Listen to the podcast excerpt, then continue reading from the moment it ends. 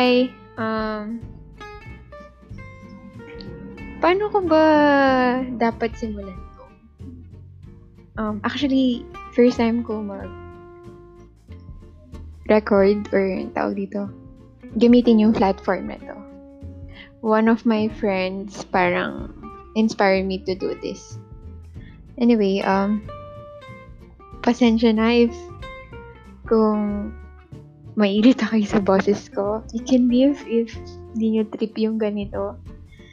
Well, um, purpose ko, bakit napunta ako sa ganitong platform is just two things. Yeah, two things. Yes naman, kala mo talaga. First is, of course, platform. I mean, pastime, parang ganun. Um, kasi sabi ko, okay, self, ganito yung goal mo this year kailangan ma-expose ka. Expose in a way na ma-express mo yung self mo. Kasi yun yung parang naging major, major, major problem ko for a long time. Mahina ako sa publicity and kasi siguro some of you na nakikinig nito tapos kakilala ako. Um, mahiyain kasi ako tapos hindi ako parang aloof ako sa tao. Yun. Pero Depende yan. Depende kung ka-close naman kita or sobrang, I mean, anyway, erase, erase. Hindi yun yung gusto ko. Basta yun. Tapos, second thing, um, gusto ko makapag-reach out na sana, hopefully, na after pakinggan to, itong, ewan ko, may sense, sana may sense, itong sasabihin ko or kwento ko, ma, for, somehow, mahil sila, gumaan yung pakaramdam nila, kahit nakakainis yung boses ko, sana ma-absorb nila yung mga sasabihin ko. Yun, gusto kong, gusto makatulong. Gusto kong sabihin na, dude, hindi lang ikaw nagdumaan dyan. Ako din. And gusto kong sabihin na hindi ka nag-iisa. Mga ganon. wow, corny natin, no? Pero yun. Well, um, a bit, ano lang, um, parang background gusto niyo bang malaman yung story ko? Interested pa kayo? Well, my name is Aryan. Yeah. 22 years old. Wow, tanda na, no? Um, yun. Kung tatanungin niyo ako, kamusta yung life ko? Ang totoo nito, okay ako uh, wala akong problem sa family. Though galing ako sa sobrang messed up na family tree. Um, never ko nakasama yung mga biological parents ko. Um, wala akong idea sinong father ko, ganyan. May idea ako sa mother side ko. And somehow, minsan, pag may time, nakikita ko naman siya. Pero, never ko, never siya naging madrama kasi yung mga poster parent ko, grabe yung love na binigay nila sa akin grabe yung support system na meron ako. Kaya, never ko sinumbat na, oh, ganto ganyan. Kasi, solid. Hindi naman ako nagkulang sa kanya. Ayun, family, hindi ko siya naging problema. Sobrang solid sila. Um, kung narinig man ako ng mga tita ko dito, tapos pinakikinggan nila to, gusto ko sabihin sa inyo na thank you. Siyempre naman. oh, yun nga, thank you. Lalo na sa well, sa grandparents ko, um, never nila pinafeel sa akin na, ano yun, na iba ako. Yun. Sa school, um, by God's grace, hindi ko din naman naging problema. Kasi, school kasi, nag excel naman ako. So, thank you, Lord. Um, hindi ko siya, parang, never ko siya alam mo yun, yung, di ba yung ibang tao, parang problema nila yung school, ganyan. Okay, hindi. Never din naman ako na-bully. Parang ganun. Okay ako sa mga friends ko. Actually, never ako nagkaroon ng kaaway. Parang ganyan. Tapos, involved ako sa church namin. Um, na-expose ako sa mga taong malapit din sa Lord. So, somehow, parang wala. Wala akong mabigat na pinagdaanan sa buhay ko. As in, wala. Masaya masabi kong fulfilling. Until one time, um, pumasok ako sa isang relationship. Yes, naman. First boyfriend. Um, I'll make sure that this episode, hindi ako mag-name drop. Para, alam yun, ayoko kasi yung magbi-build pa kayo ng bad impression sa tao. Eh, ayoko mangyari yun. So, as much as I can, ayoko mag-name drop. Yun. Puro yun, no? Pasensya na kung may mga words ako na ulit-ulit kong sinasabi. First time eh. First time ni ate girl. So, supportahan nyo na lang ako. And hopefully, matapos nyo yung buong talk na to. Kung medyo bored kayo. Sad. anyway, yun. Um, nagkaroon ako ng first boyfriend. It was fun, actually. Before maging kami, sobrang active namin sa church. Um, both of us, uh, nagsiserve sa, ano yun, may, meron kaming separate ministry. Ako sa Sunday school, siya, involved siya sa youth ministry namin. Basta, pares kaming, um, yun, pares kami involved doon, tapos prayer partner din. So, sabi ko, wow, um, alam niyo yun, okay to, Christian. Akala ko kasi, pagka Christian na yung partner mo, okay na. Well, don't get me wrong. We've been together for almost five years and masabi ko na masaya yung naging experience ko. Um, marami akong natutunan sa kanya. Marami akong bagay na, alam mo yon na first time kong ginawa na kasama siya. Um, yung nung mga need ko na, yung mga time na need ko ng kausap, well, nandyan siya. ba So, wala akong regret dun sa five years na yun um, I can say na minahal ko siya ng sobra. Yun. Drama ko na. Tapos, what else? Um, until recently lang, ewan ko, last year, um, di ko na mention kailan, kailan nangyari. Um, grabe, ang messed up. Kaya sabi ko nga, ang 2019 ko, parang alam yun, parang ang laki niyang joke at the same time, nightmare siya sa akin. Kasi, dun ko na-experience yung, dude, ang sakit. Ang painful. Kasi guys, ganito yan. Meron akong disorder.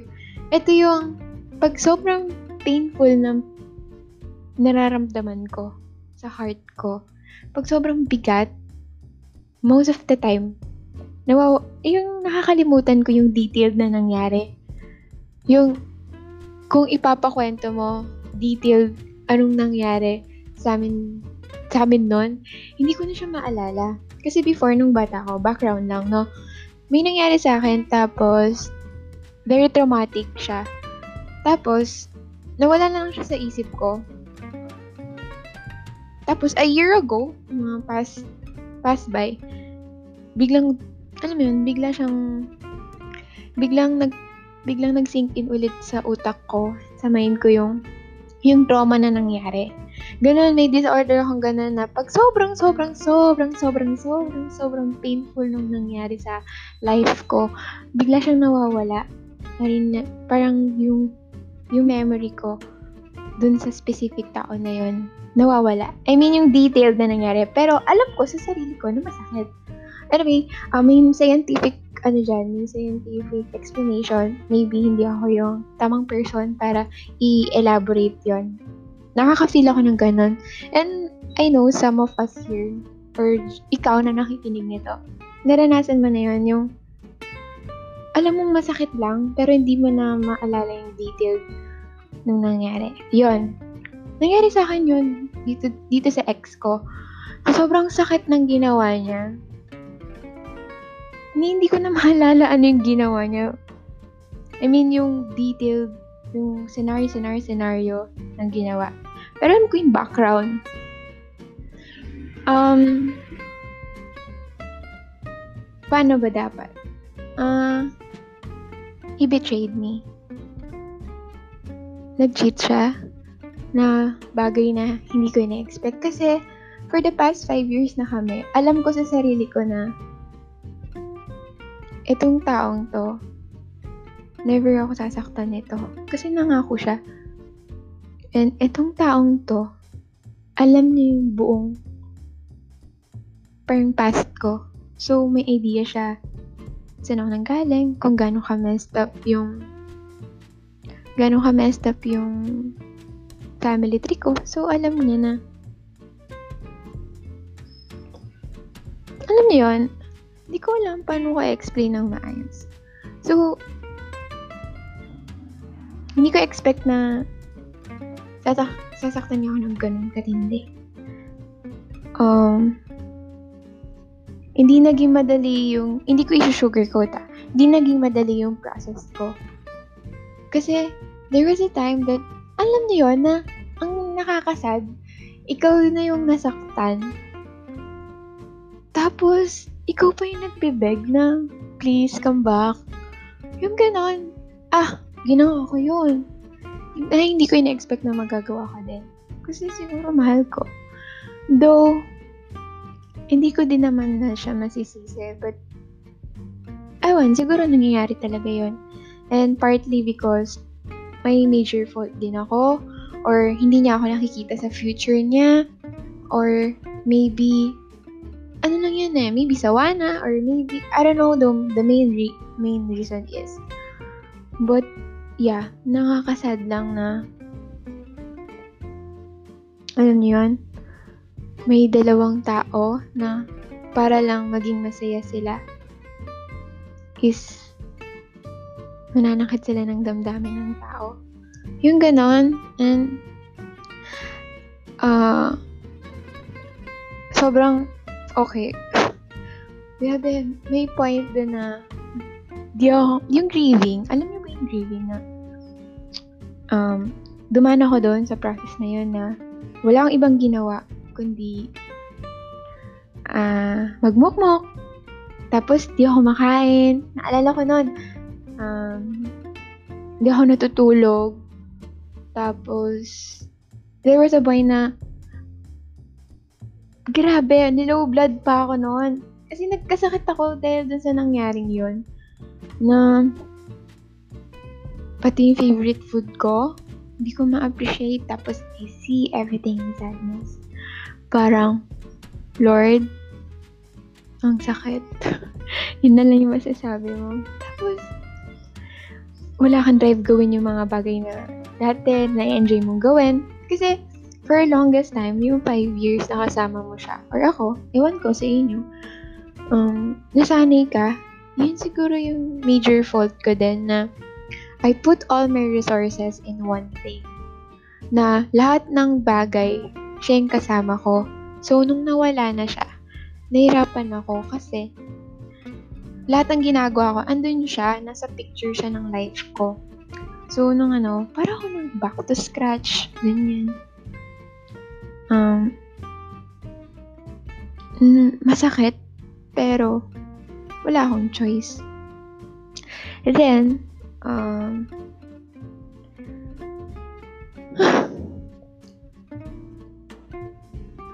as a, pa, yung girl, yung involved na third party sa amin, she's nice. I met her.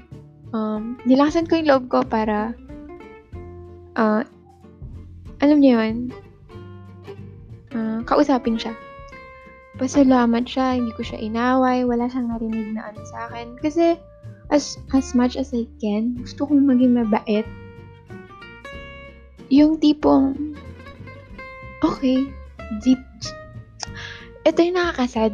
Ito yung part na nasasad, nasasad talaga ako. Yung buong five years magkasama kayo. Tapos, yung recent lang niya nakilala.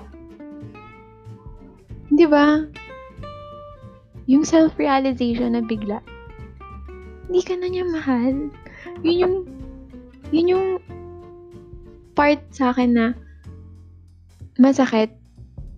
To the point na tititigan ko yung sarili ko sa salamin tapos na-insecure ako.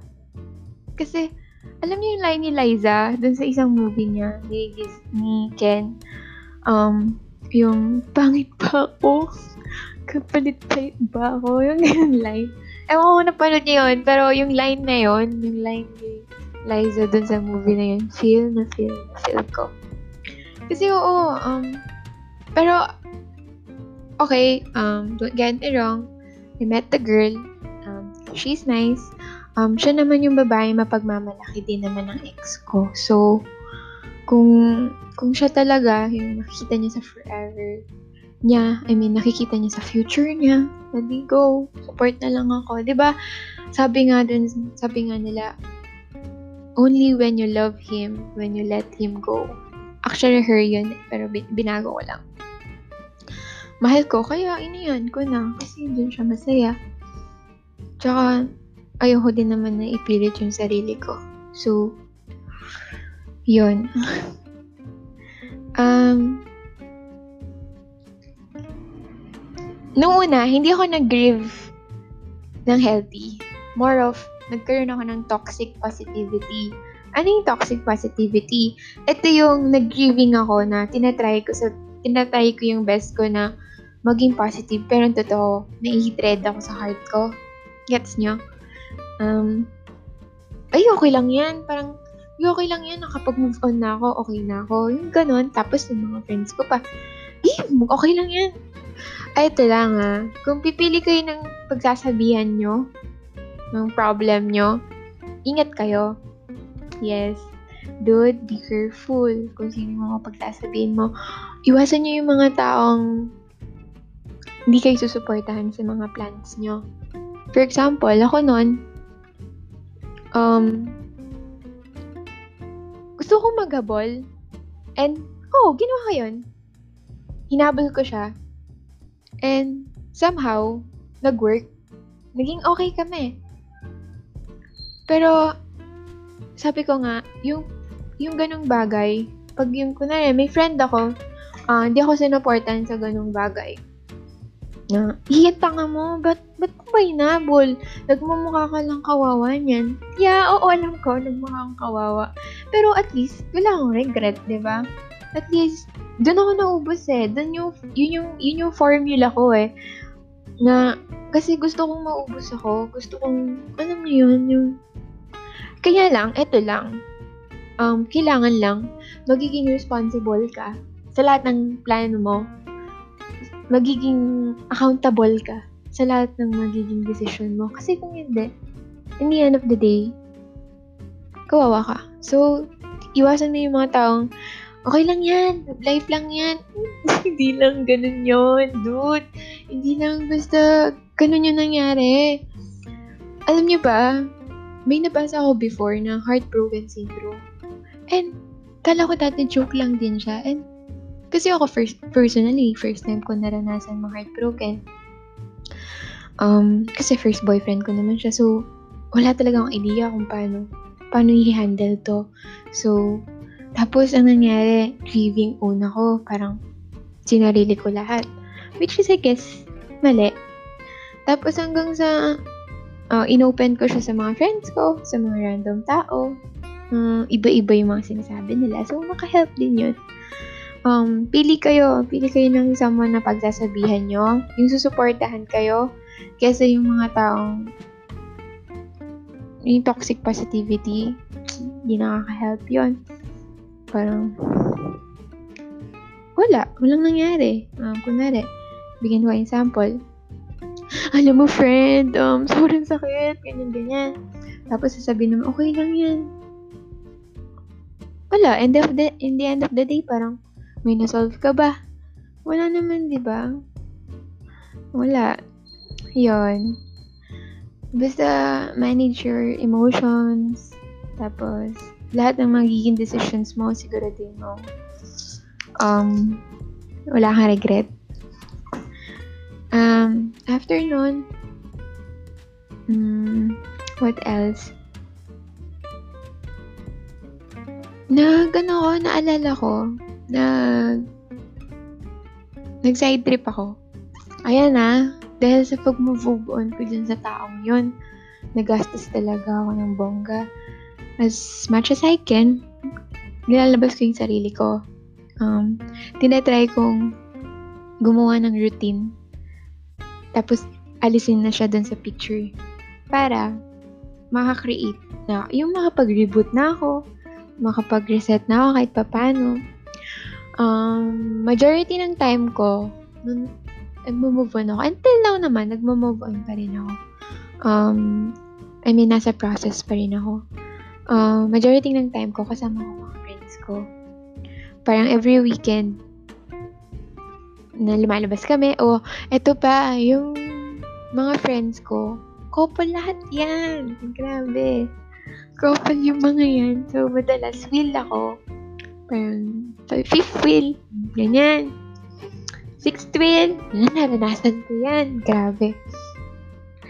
Um, pero, masaya naman. Tapos, governate kami. Tapos, kikwento ko lang lahat ng mga gusto kong sabihin. Um, kasi ako, ako nun, takot ako. Parang, ayoko din naman na mag-entertain. Kasi, ayoko, ito lang din ah, suggest ko lang din, don't jump to a next relationship too quickly. Lalo na kung alam mong hurting ka, ano, magre-rebound ka, tapos same year, parang same cycle na naman. 'Di ba? Para lang ma-fulfill ka, ma-feel mong assured ka magre-rebound ka. Hmm. Di ba? Ayoko, ayoko yun. Parang gusto ko muna talaga, gusto ko ma-heal. Yung total na, totally na healed na ako na, kasi ganito yun. Most of the time, pag kunwari may kakausap na guy sa akin, tapos interested siya sa akin, manlaman man naman yun eh, kung interested yung person sa'yo, kung, I don't know, kung trip ka niya or ano, reach out ka niyan. Tapos, ako, ang, ang nagiging problem ko ngayon is pag may lumalapit sa akin, magpo-pursue sa akin, pinoproject ko na agad na, oh, sasaktan lang ako nito, parehas lang nito yung ex ko. Ganon. Ngayon, yung bagay na ganon, yung trust issues ko na ganon, um, gusto kong i-work out ngayon na maalis din. Kasi kawawa naman yung person. Kawawa yung, alam mo yun, na-appreciate ka, pero dahil dun sa ngayon na problem mo na yun, napapahamak siya, hindi mo siya mabigyan ng chance. Kaya, yun muna yung gusto kong ano sa sarili ko. Tanggalin, syempre, kailangan pagalingin ko yung part na yun. Tapos, sabi ko, um, okay, um, prayer ko after everything happened. Sabi ko, Lord, um, ayoko ng mga alam sa love life ko. Sabi ko, talagang ayoko i-force lahat uh, I just wanted to obey.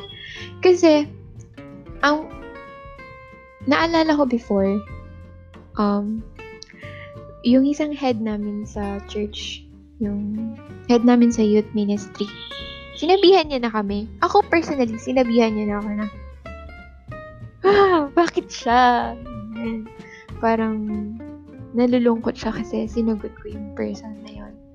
Tapos, hindi na, hindi kami nag-obey. Parang pinilit pa rin namin na maging kami. Yun, kapag ngayon na sinaktan niyo ako, naalala ko yung moment na yun na sana nakinig na lang ako. Sana nag-obey na lang ako dun sa leader kong yun. Eh di sana yun, BSB ako, tapos di ako nasasaktan. Pero, somehow, masaya ako kasi tingnan nyo, nakakapag-share ako sa inyo. And malay nyo, kahit pa paano, may mapulot kayo, ba diba? Maging, ano kayo. Yun lang, um,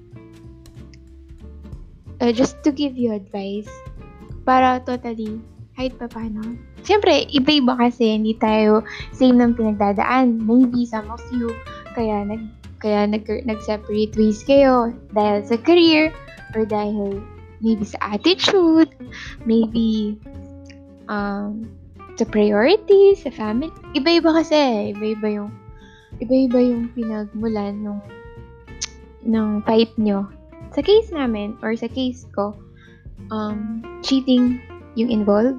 Um, merong third party na involved. And sabi ko, sabi ko talaga sa sarili ko, ganito lang yan. And alam ko nasa Bible to, na ang ganda ng pagkaka-create ni Lord sa universe, di ba? Yes. Kasi, may injustice lahat ng bagay na kahit wala kang gawing effort, Yes, oo, totoo yan. Kahit nakaupo ka lang, meron execution si Lord dyan na if importante na hindi ikaw yung nanakit. Kasi, lamang ka dun. Kasi yung person na, na, na, na, na nakit sa'yo, sure yun na magbabounce back sa kanila. Maybe, eh, okay, okay. Hindi ko pinag-pray na ganun yung mangyari. Pero, it happened. It would. It would. Na, darating yun. And, ako, personally, ayoko mangyari sa kanila yon Yung girl, ayoko mangyari sa kanya yung pinagdaanan ko. Na, kasi, alam ko, alam ko yung pain. Alam ko yung damage. Alam ko yung everything. Alam ko. Kasi pinagdaanan ko. And sabi ko yun sa kanya, alam mo, nung nag-meet kami, na ikaw ayoko mangyari sa'yo to, yung nangyari sa akin. Tapos alam niyo pa sinabi ko sa kanya, wag na wag na wag mo nga yan, bumalik pa siya sa akin. Wag na wag mo siya nga yan. Binilin ko pa yon kasi alam ko sa sarili ko na babalik sa akin yung specific na tao na yon. And guys, nangyari yon. Um, there was a point na in the middle of the night, he was just texting me saying na, pwede ba bang bumalik? Ayun, grabe, di ba? Magiging honest ako. Nung time na sinabi niya yun, sabi ko, I mean, sabi ko sa sarili ko, 60-40 ako. Yung 60%, yun yung gustong, gustong, gustong, gustong, gustong, gustong bumalik. Kasi mahal ko eh. Sobrang mahal ko. Yung 40%, yun yung natitirang um, ano ko dun sa babae, concern ko. Ewan, no. Ang sakit na nang ginawa niya. Concern pa rin ako dun sa girl na kasi alam mo yon yung same cycle na naman. May nasaktan na naman siya, di ba? So, ayoko mangyari yun. Tapos,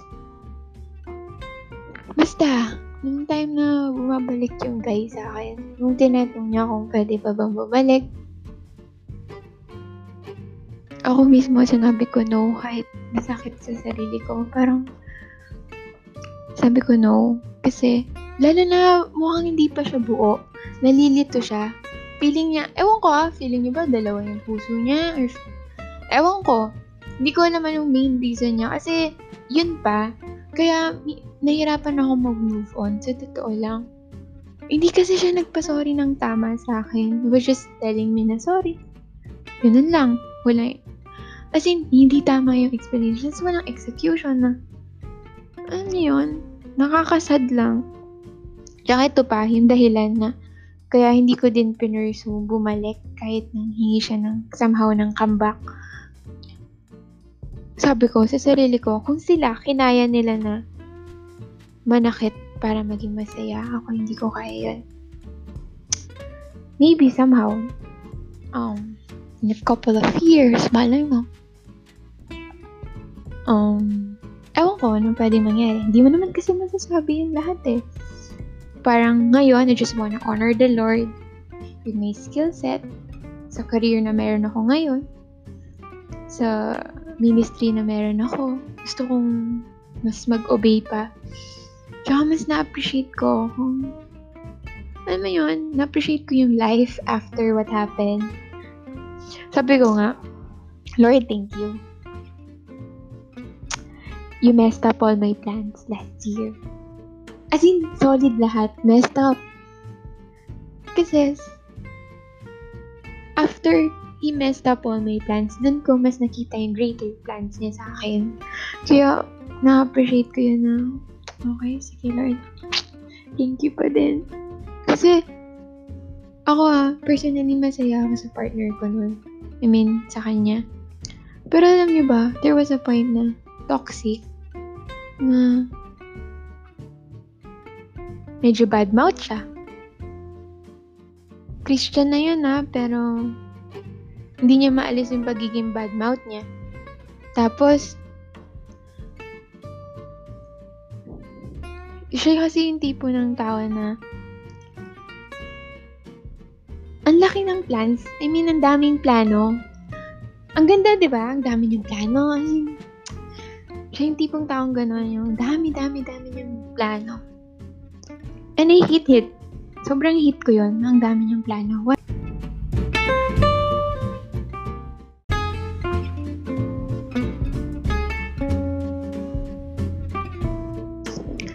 Hello? Ah, nakat yung ano, yung record ko. So, yun nga. Um, siya yung tipong tao na ang daming plano. Um, mataas yung pangarap niya sa buhay. Ang nice to, no? Yung antas-tas ng pangarap. And, hit ko yun. Bakit? Kasi yun yung siya yung taong ang dami niyang plano pero ni isa wala siyang execution. May gusto siyang gawin pero hirap siyang i-execute yon ang dami niyang naging plano sa aming dalawa nun, pero ni isa dun wala siyang na-execute ng maayos. Yung part na yun, nasasaktan ako. And, sabi ko, Lord, kung you will nyo yung taong i-redirect ako dun sa mga plans mo, dun na lang ako. Maybe hindi siya yung well, yung taong yun. Ay, ewan ko ah, ayokong din magsin... Ayokong magsalita ng tapos. Kasi hindi ko naman alam yung will ni Lord sa akin. And, darating yon Darating yung time na yun na darating lahat. Uh, everything in time. Sabi nga nila. Tapos yon uh, what else pa ba na hindi ko na-mention? Um,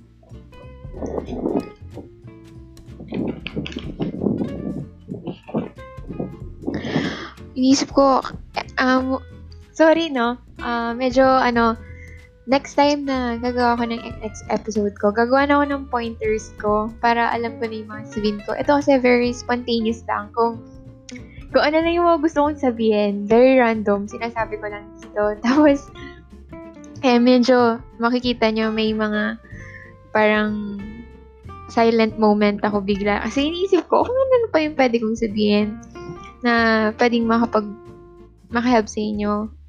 Basta gusto ko lang i-assure sa'yo, ikaw na nakikinig nito, na I just give you assurance na magiging okay ka. Okay? Magiging okay tayo. I-claim mo yan, magiging okay ka. Na ang main goal ko after mo mapakinggan to, somehow, gumaan din yung pakiramdam mo. Um, basta, take trips kung saan mo gusto magpunta, kung ano lang kayo ng budget mo, go. Tapos, surround yourself for those people na positive yung mindset. Um, importante din kasi yung environment mo. Uh, importante yung mga sasamahan mo is uh, hindi toxic. Yung importante iwasan mo yung mga taong walang benefit sa'yo. Yung, wala lang, nag-exist lang sila pero hindi, walang benefit para makapag-move on ka, lumayo ka. Tapos mag-me time ka. Isulat mo yung mga gusto mong gawin. If trip mo yung ganito, kung gusto mo din magsalita, tapos i-share sa ano, um, sa mga tao yung mga gusto mong i-share, go do it. If marunong ka mag-makeup, mag tutorial ka, or kung gusto mo magsulat, magsulat ka. Everything. Kung alamin mo kung saan ka magaling. Mag-focus ka. Galingan natin maging single, okay? Galingan natin hanapin yung sarili natin.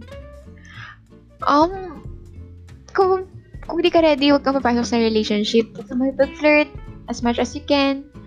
Um, iwasan mo yung mga taong alam mong ingat lang, ingat ka. Ito ako lagi sinasabi ko, if papa-comfort ka, make sure zero feelings.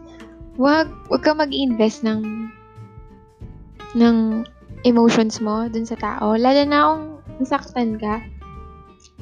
Ako ngayon, sobrang nawalan ako ng gana eh. Um, inihil ko pa yung sarili ko. Pero kung tatanungin niyo ako kung mahal ko pa ba yung ex ko, Yes, oo naman. Mahal ko pa din. At kung tatanungin niyo ako kung, Arian, kung dumating sa point na in the future, tatanggapin mo pa rin ba siya? Alam nyo, noong una sabi ko, hindi. Sinaktan na ako ng tao eh. Nag-cheat na nga yun sa tao sa akin. So, ano pa? Ano pang dahilan? Ba't ako babalik? Pero hindi mo naman kasi masabi in the future eh. Hindi mo, hindi masabi. Maybe, etong journey lang namin to para matuto kami. Hindi mo masabi. And, hindi mo, mali mo, may mamit akong person na mas better sa kanya. Hindi mo din masabi. Basta ako, di ba, sabi ko, everything happened last year doon na lang yon Tapos, ang pinaka-prayer ko, hindi ko na i-force lahat. At si Lord na bahala sa love life ko. Yun na lang. Tsaka yung tao naman, na para sa akin, He will find me. Hindi ako yung maghahanap. Babae ako eh. I mean, ayoko yung stigma na ako yung maghahanap. The Lord, um, pinaprepare niya yung someone na yun ikaw, pinaprepare niya yung, yung para sa'yo, para maging genuinely happy ka. Okay? Um, basta kung nasa process ka ng moving on, please grieve well. Grieve healthy. Um, kasi may two things ang grieving, di ba? Yung grieving horizontally, yun yung kapag kasi hindi mo na workout ng naayos yung grieving mo, uh, pwede siya mag-cause, pwede siya mag-spiral into depression, into self-pity, and pinaka-sad na part, pwedeng umuwi sa suicidal. So, grieve well, grieve healthy. Um, kung gusto mo umiyak, iyak ka. Kung gusto mong magwala, magwala ka. Basta, um, yung emotions mo, i, i ano mo yan, i-let it out mo. Huwag mong kikimkimin. Kasi, pag kinimkim mo in, internally, yun yung mag, magkakaroon ka ng hatred, magiging bitter ka. Ay, sinasabi ko sa'yo ha, hindi nakaka-help ang pagiging bitter. Hindi siya.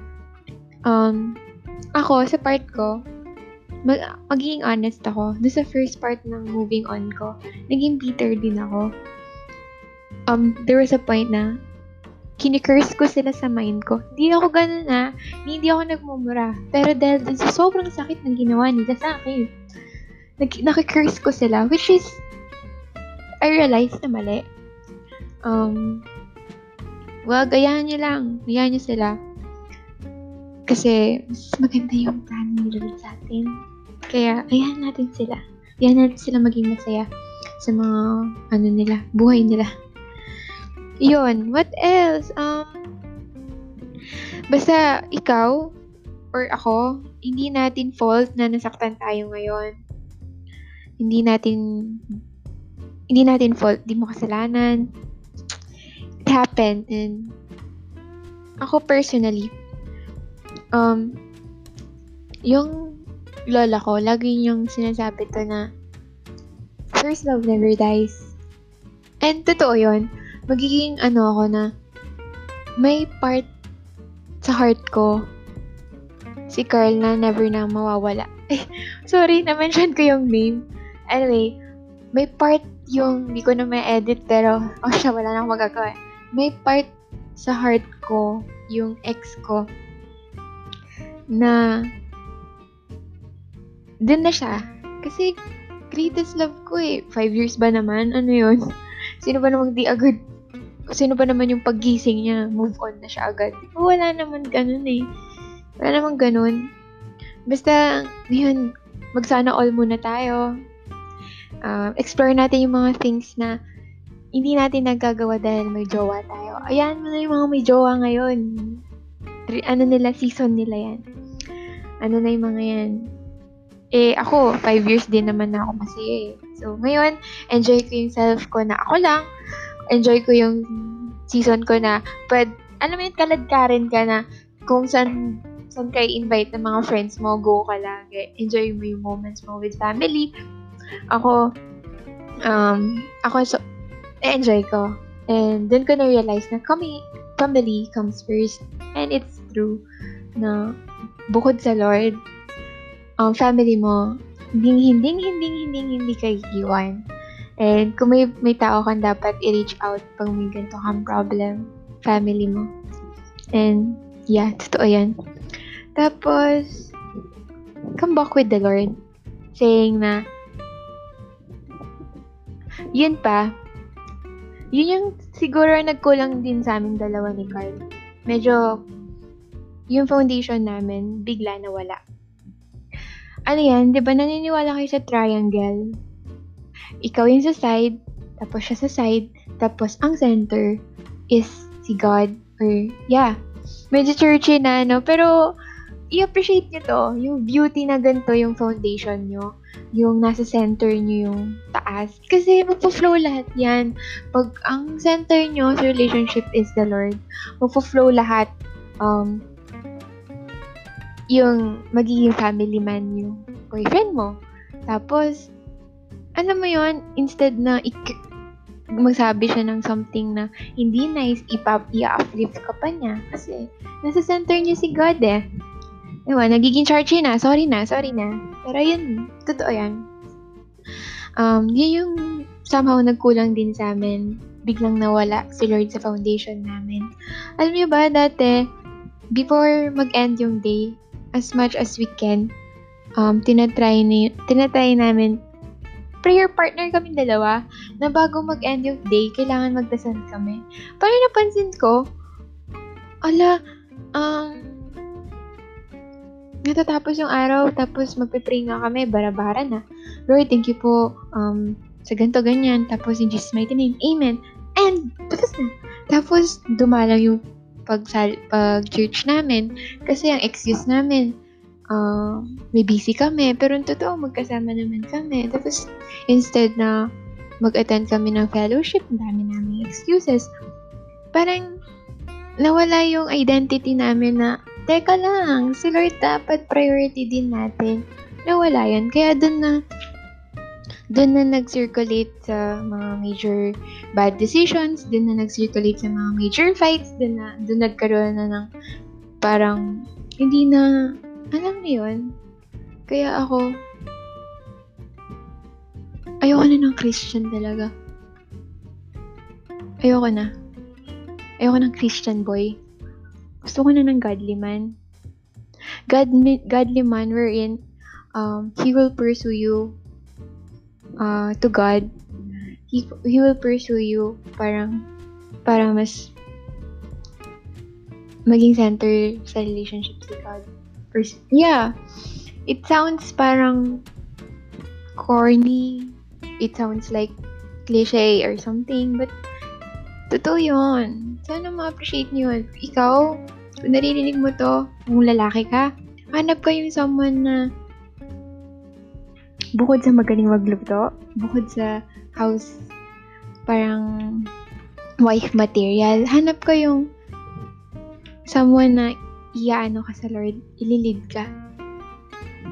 Ay, nako, mas fit yun, mas okay yun kasi yung, ayaw ko na mag-judge, pero yun. Tapos, What else? Uy, nakapag-retreat din pala ako. Yun pa yung isa sa mga ginawa ko sa moving on ko.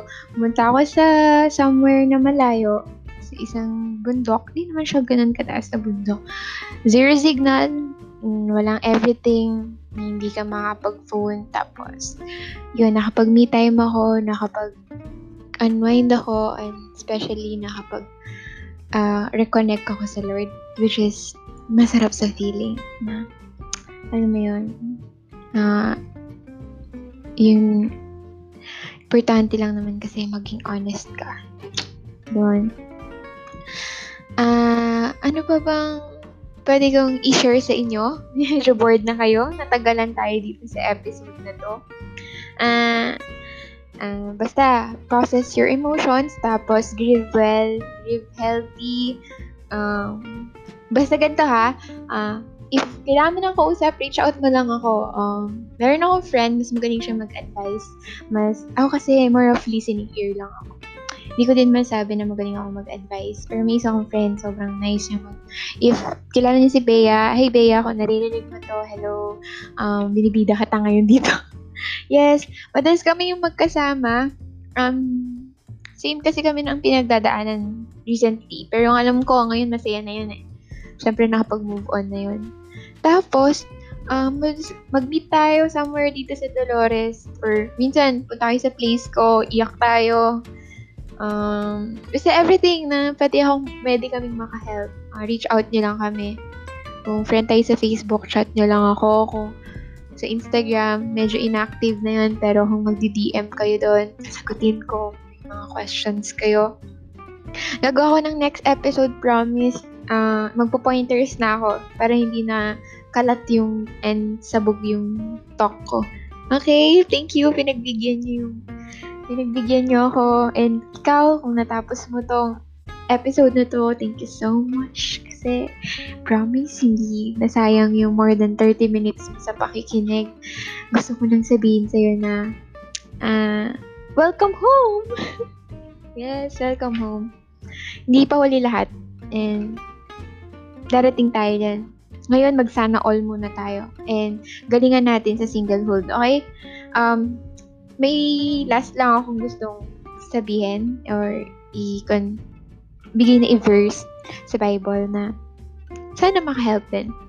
Na sabi niya, uh, the Lord said in Isaiah chapter 43, verse 18 to 19, sabi niya, forget the past, sabi niya, forget what happened long ago.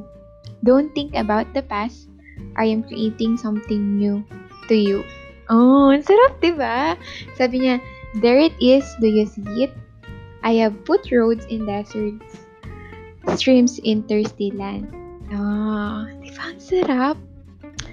Ewan kong gets niyo I, I have put roads in desert. Kasi di ba sa Bible, yung Oy, nakakita na ba kayo ng desert? Imagine this ano scenario. So, isang desert. Oh, this desierto. Yan. Di ba wala namang roads doon? Pero, He will put you down. He will put a roads to uh, a desert and streams and a thirsty land. Yung sa lugar na walang katubig-tubig. Magbibigay siya sa'yo. Magbibigay siya ng streams, mo, tubig. Basta, forget the past Okay? Yung situation mo before, hindi na didictate ko ano situation mo ngayon. So, Isaiah 43, verse 18 to 19.